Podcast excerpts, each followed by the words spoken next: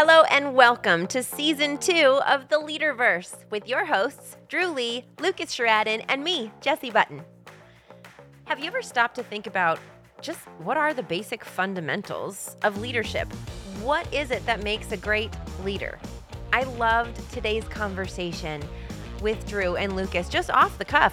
They came up with the top five fundamentals of leadership. That and more today on the Leaderverse.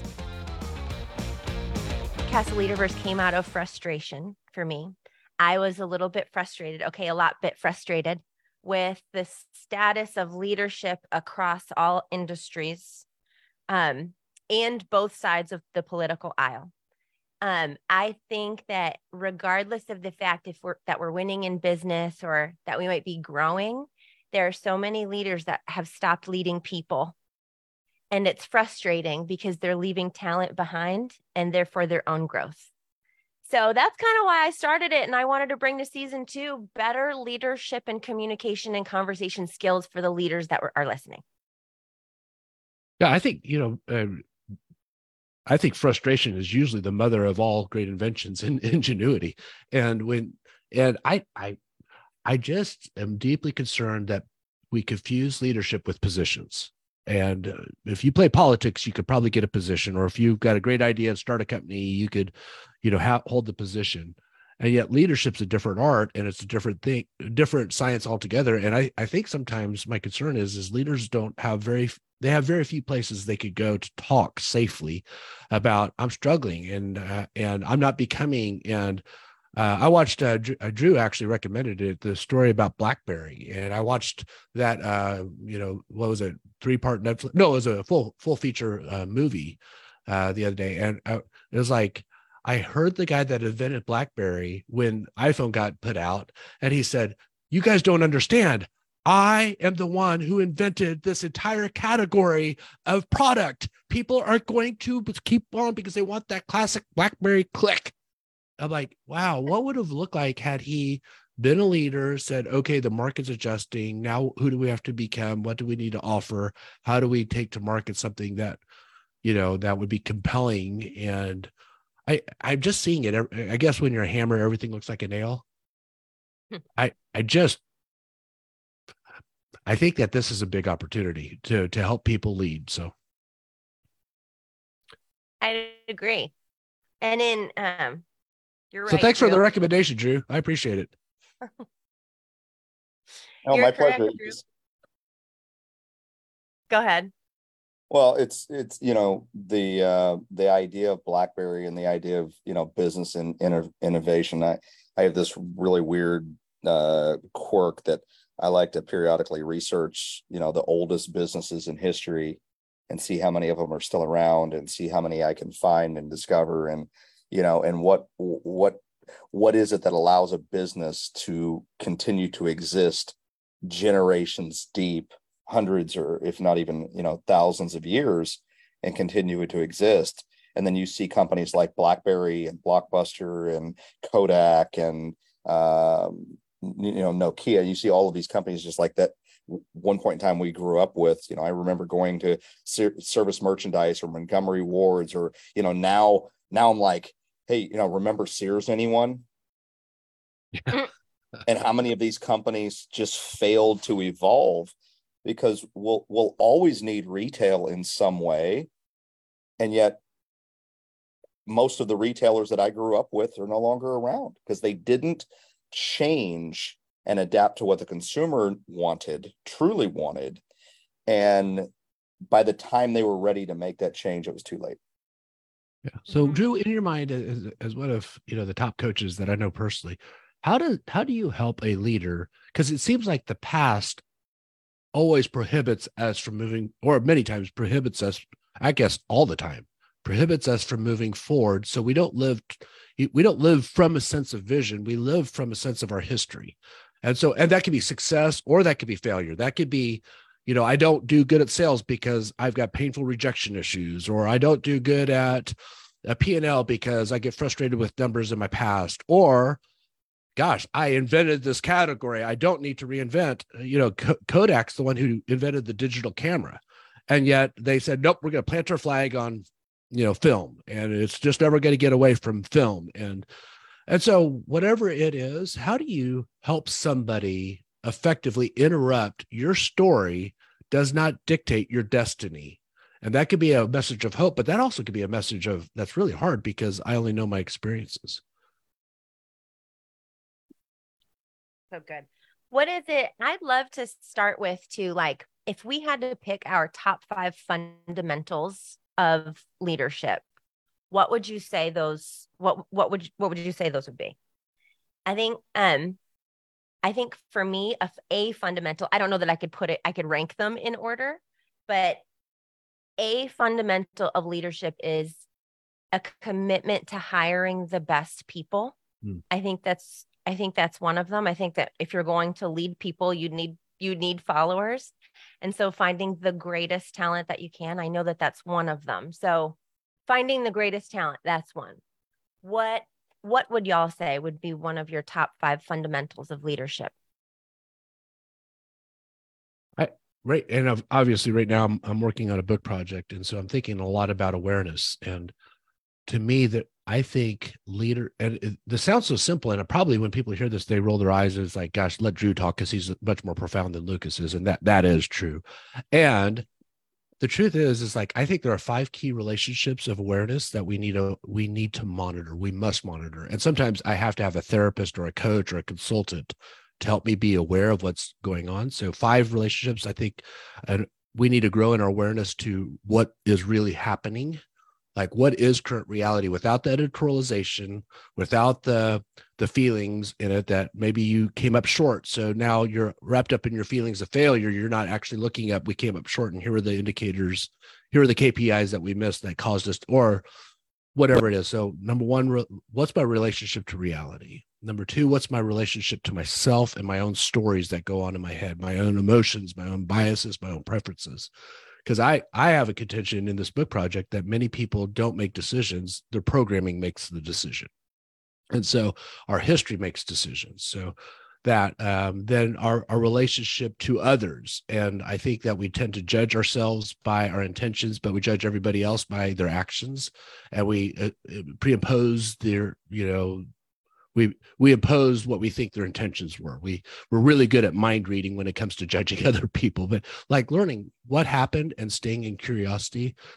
I think the fourth relationship what is our relationship to vision and our and what's possible in my mind when i'm in judgment there's only one thing that's possible it's my judgment Dru is not a good person. Dru's an amazing coach. Jessie's fantastic. Jessie's not fantastic. Whatever my judgment is of a person or situation, only one thing's possible, my opinion when I get into the world of possibilities of visions, there's unlimited number of possibilities, unlimited, uh, boundless vision that could exist. And then number five, what is my relationship to my actions?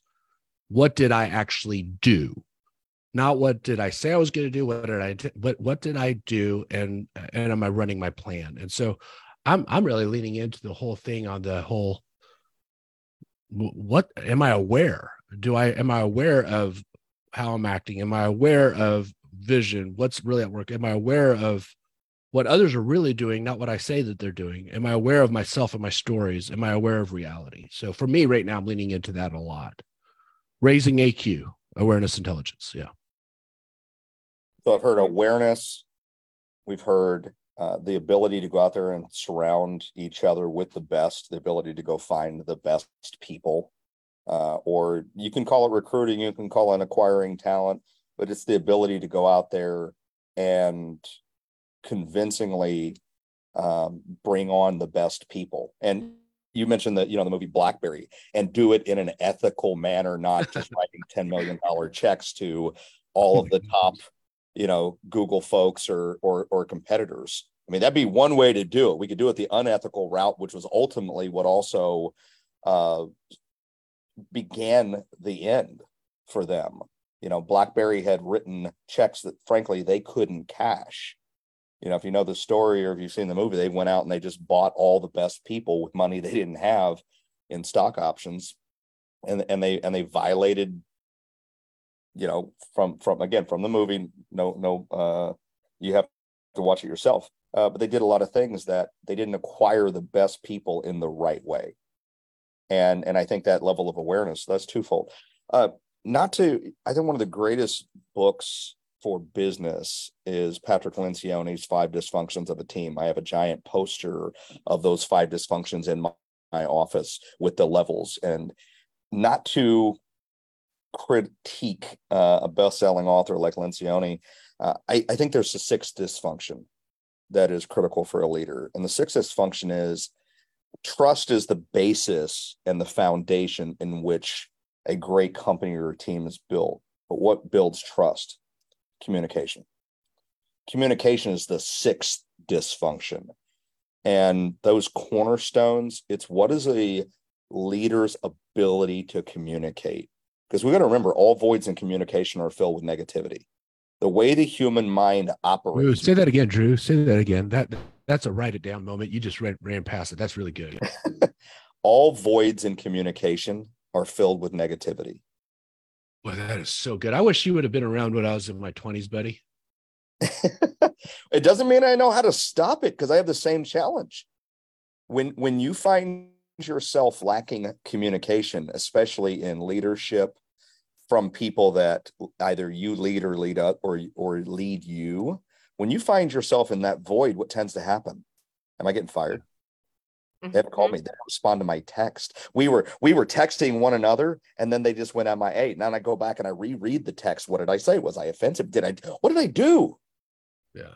And that feeling safe and secure is all about communication and the way the human mind operates. We got to remember we're still operating on you know thousands of year old software that still says, "Am I safe? can i can i eat it will it eat me you know and it's always looking for what's missing. It doesn't it doesn't go out there and this is why gratitude is an exercise and a habit. It doesn't go out there and find what you have. It goes out there and it finds what's missing. So in the void of communication it's filling well it could be this and it could be this and it could be this and it could be this and it could be all of these things. Maybe you should dust off your resume. You may need a new career. You may need a new profession. They may not like you. And how many of you besides me have ever had a text or a call or or an email from a leader that maybe there's been some time in between the last communication. Maybe there's even been some distance. Maybe even there's been some friction. And you see it pop up on your screen and you're hey just checking on you. Hope things are great and it's nothing that you were worried or concerned about. Mm. Yeah. Mm-hmm. And where can we as leaders get more effective and better in communication? Not top down, yet from the top all the way down. I'll say that again. It's not top down leadership, it is top down communication where it gets from the top to the bottom. And if you've ever played the game of telephone, you tell somebody, they tell the next person, they tell the next person. By the time it gets to the end or the bottom, the message is entirely different. Uh-huh. I remember one time working uh, for, he's a billionaire. And I remember I was frustrated in my organization, Dru. And I said, Oh my gosh, I, I've I've said this before. I mean, I say that all the time. And he was like, Well, you need to go tell them this. And I said, you don't understand. I say that. And his response like, well, obviously not very effectively. I'm like, oh, because behavior didn't change. They weren't. And so it's like, uh, that's, I think that's actually the burden of leadership is if people aren't understanding and people aren't uh, hearing and perceiving the urgency or the message or whatever, then we're, we may be using words. We're not communicating though. I, I love that scene out of Jerry Maguire where uh, where what the Cuba Gooding, uh, Cuba Gooding Jr.'s characters says that's the difference between you and me, Jerry. You think we're fighting, I think we're finally communicating. Yes. right. Yeah. Right. Yeah. Leaders, leaders are repeaters, right? And it feels yeah. like it, it does feel like we can be broken records sometimes, but we need to say things a thousand times if there's a thousand people in our organization. One, yeah. And and two, or find I other ways like to say it, right, Jessie? It's yeah. not like I don't just need to repeat. It's like, okay, me telling you this way didn't land because well, you can't just behavior. say it until the janitor can say it or whoever's the custodian. Yeah. Yeah. When whatever the person is that you would consider the most entry level, yeah. can they say it? Right. Can they recite the mission, vision, value? Can they say the last directive or the focus of the month, the quarter, the year? Can they recite your business goals as a company? What is Yeah. the what is the newest person? And and if you're in the if you're in the real estate space, can your newest agent Yeah. tell you the team goals? Yeah. That's so good. If you're in mortgage, if you're in lending, if you're in manufacturing, can your newest hire report to the most senior person and say, well, here, here's where here are our goals? Mhm. The I feel like a broken record saying this, but we talk about communication and conversations. Susan Scott, Fierce Conversations. The conversation is the relationship. Like replace the word. Think about it. So when you're not in communication, when you're when one of your leaders has like you said before, Dru, kind of ignored you. There has there's been a lack in communication, and our brains are meaning making machines. So then we we freak out. We think we're doing something wrong the relationship is lonely, right? The feeling is lonely. It's worrying. If I would um think about if you went a few days or a week just without talking to your spouse, Yes. right? Like, yeah, it's probably not, probably not yeah, probably not a good thing. But that's you know, the Lencioni five dysfunctions of a team is it's the communication that builds, and his five dysfunctions are trust. Trust leads to healthy conflict. Healthy mm-hmm. conflict leads to what? Mm-hmm. One vision, one voice. It leads to the commitment. What does commitment lead to? Accountability. Accountability leads to results. And I often hear, I just need to hold people more accountable. Well, results, accountability, commitment, communication, trust, they they they go in they are they go in line. Well, and Dru, I kind of think of it like it- you're trying to fix a leaky bucket Yeah. and you're trying to fix the hole at the top of the bucket when the truth is communication's at the bottom of the bucket. You're never, I need to hold them more accountable is a top of the bucket leaky hole.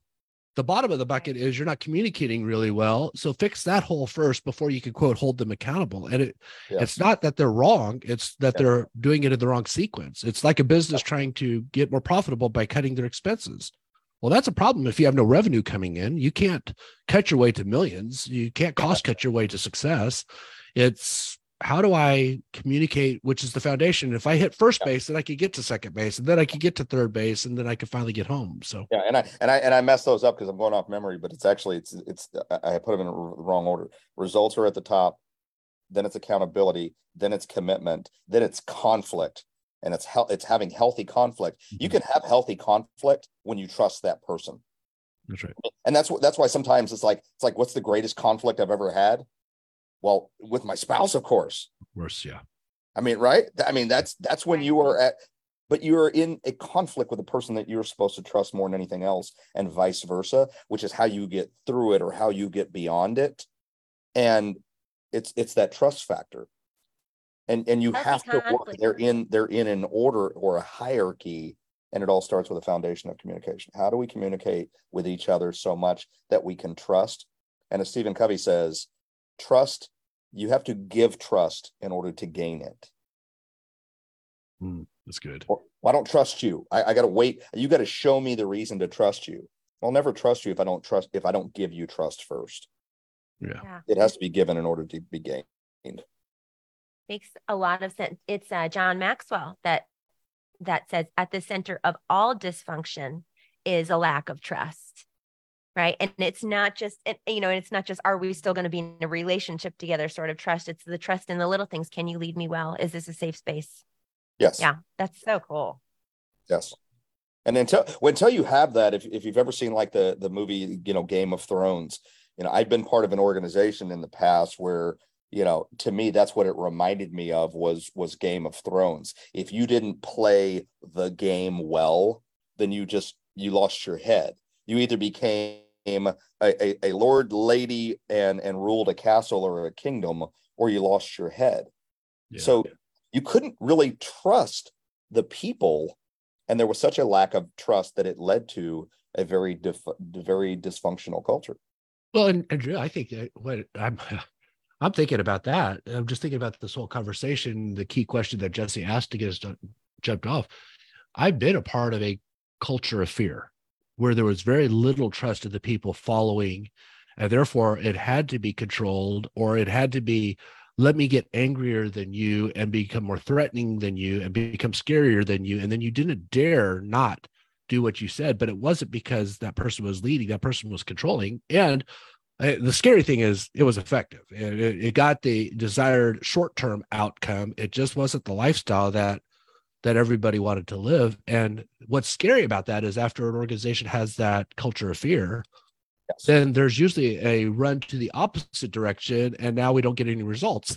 So it's like how, how do you effectively lead people without violating your own sense of dignity? How do you lead people without having to resort to being a football coach yelling at people at the locker room? How do you re, how do you how do you effectively move human behavior? And fortunately now i'm part of an organization where i'm seeing a whole different model of leadership. And it's you know it's leading by thinking it's leading by collaboration it's leading by getting buy-in and listening and not just talking at and listening to. And trust me every organ i mean i'm part of several companies right now but every organization i'm a part of are hot messes because they're growing so fast.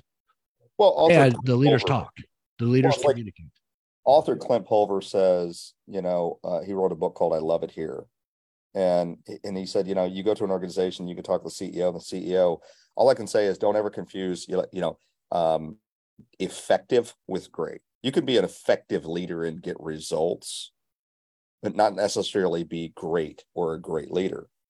And and there was a story he tells in the book of where he went to the uh, he was shown the entire you know uh, retail store of this athletic company, and then he went and talked to the employees. And in like five out of six of the employees he talked to, they were already looking for other jobs. So on the CEO side of things, I'm doing a great job. Look at what we do. This is how amazing we are. We've got we've got a history. This is, I mean, in his mind, we I am a great leader.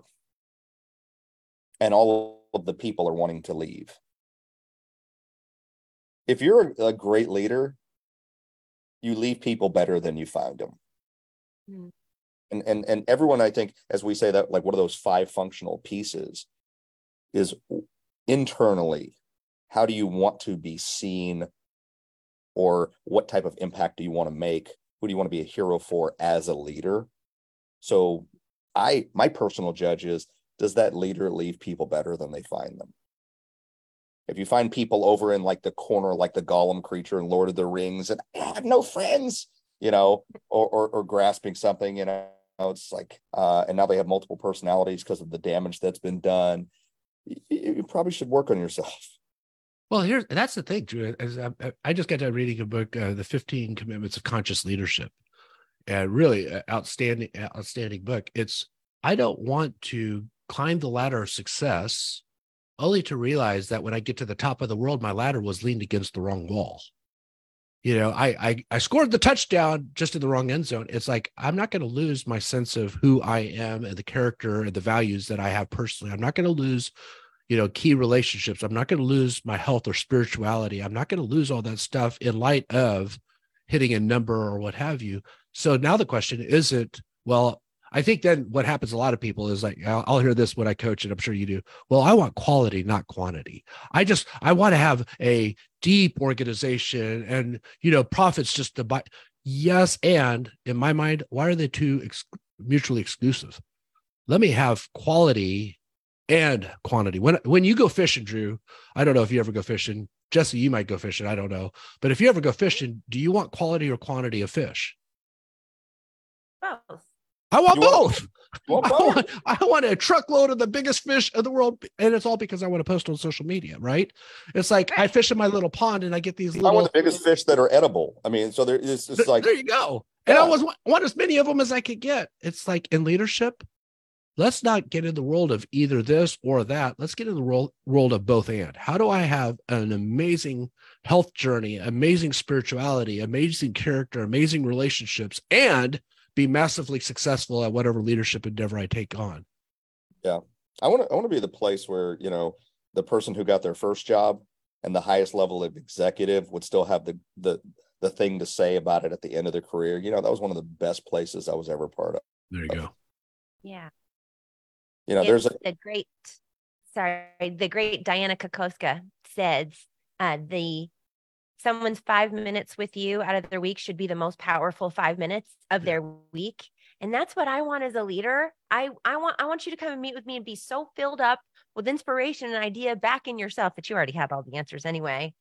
That's right. what I want for you. And how good that is for my organization is a byproduct if okay. I leave you better. Mm-hmm. So, so we have three things so far. If if those are writing these down, it's the ability to find and surround you with the best talent.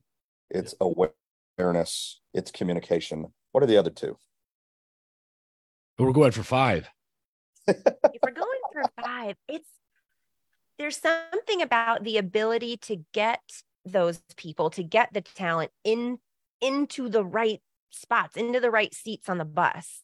Yes. And I don't know if this is like a sub of communication because if we're having the one on one conversations with the people that we lead from the top all the way through to the bottom and we're understanding really what their needs are, then that will happen. Mm-hmm. But there's something about getting people in their lanes yeah. I think what stops what stops a lot of people is is the idea of I can't go get A players if I don't already have A players. And how do I get A players if I don't have A players? So therefore I can't attract A players. And you end up in this hamster wheel, chicken or the egg conversation internally. And to me, a great coach is a great recruiter, and a great recruiter tends to also be a great coach. And and here's how you can look at the landscape, especially in athletics you know, um, you have to double check the dates. But uh, you know, I believe University of Alabama football won their last national championship in 1992. They had a long drought before they hired Nick Saban. Several coaches came, several coaches went. Then they hired Nick Saban, a proven, proven, proven national championship winning coach. Had gone to the NFL, goes to University of Alabama in 2007. He went there without A caliber people right? They hadn't done well. It was a reason they brought him in. And two years later, in 2009, they win their first national championship in just two years. Why? Because he had two amazing skill sets and they're universal and they actually go hand in hand. Great coaching, great recruiting. They, that's the same skill. It's utilized differently. But if you are a great recruiter, by by default, you're also probably a great coach. I didn't say anything about liking coaching or liking recruiting. But if you have one of those skill sets of being a great coach, you're a great recruiter. If you're a great recruiter, you're also a great coach. And that's how he went to an organization like University of Alabama and didn't have A caliber people. He went and found A caliber people and he raised using like the Pygmalion effect. He cast a vision for where we're going. Well, I'm sure to win championships. Yeah, and Dru, you, you spot spurred a thought because if we're looking for a key of leadership, I think great leaders uh, have great clarity around vision and know how to articulate that, which goes with communication. But I I think that like I in, in, the way I'm thinking about this now, even Nick Saban, I'm looking at what Deion Sanders is doing at the University of Colorado, where he basically is coming under fire because he has so many people transferring out of his program and so many people transferring into his program and he's coming under fire. But I saw the little spat between him and the coach at Oklahoma University, which interestingly enough, I don't even know that coach's name, but I do know Deion's name. And so it's, I think that great leaders are very clear about what the goalposts are. I mean, they're crystal clear. And this is my contention is I think poor leaders live from reality. I think great leaders live from vision. I think great poor leaders start with what's happening right now and look for evidence to support their conclusions about what's happening right now. They look for evidence to support their version of reality. I think great leaders start with vision that nobody else can see and then goes out and finds evidence to support that their vision, finds people to support their vision, finds training and information. So we I don't think we live I think we live from great leaders live from vision not towards vision. That I already have it in my head with great clarity and I, am going to guess that this is a fundamental problem that every leader that's listening to this has is if you don't know with great clarity what it is that you're going for how in the heck are you going to let your organization know with great clarity what you're going for? And then what you're doing is you'll be victimized by current reality. Well i think great leaders live from vision not toward vision. I really want everyone you know we're not getting paid by the movie or the makers of BlackBerry or the company. Uh, I think they should send us a royalty because, like, we're you know literally just saying everyone needs to go. Okay, that that balding guy, whatever his name is, that is not a good model of leadership. No, so just a, before you watch it, the balding guy, he's not not a great leader. leader. Um, and and yet, you know, when BlackBerry was designed and what it eventually became, let's remember it's that's never been done since. They had a 43% market share at their peak. Nearly one in two phones was a BlackBerry. And when he pitched BlackBerry and he pitched the idea, they were like, show me the phone. Yeah. Well, well, we don't have it yet. It's an idea. We can see it. There was a vision for it. They knew what it looked like. They you're gonna punch then they actually had to go build a prototype. They saw it long before. They could see the future of what cell phones, texting, and that looked like and they had such a compelling vision towards it that they went in that direction. Well, Dru, not just in the movie, it's like I'm, I'm actually sitting here, and this is something I've been talking a lot about, and it's like it's bringing back this conversation that I'm having with my key leaders. Every leader in history, business, political, military, whatever, didn't lead toward a vision. They led from a vision and they found a supporting cast, found tools, information, training that would support where they were going. If you think of Winston Churchill, well, the guy before him, Neville Chamberlain, said, let's just negotiate with Hitler. Churchill comes in and says, nope, I already see victory by land, victory by sea, victory by air. We're going to have victory at all costs. It doesn't matter what happens. We're going to lead from, we're going to lead because I have victory. So I'm going to order my day and my organization from Lincoln, Abraham Lincoln. I have this vision that all men are created equal under God. Uh, you look at Walt Disney. I have this picture. He started with a mouse in a cartoon and yet he had he saw something and that everything he did. Guys i i think that one of the keys for leadership is i'm really clear that i'm not managing current chaos. I'm going toward because i have in my mind this is where we're going in fact i'm part of an organization right now at place.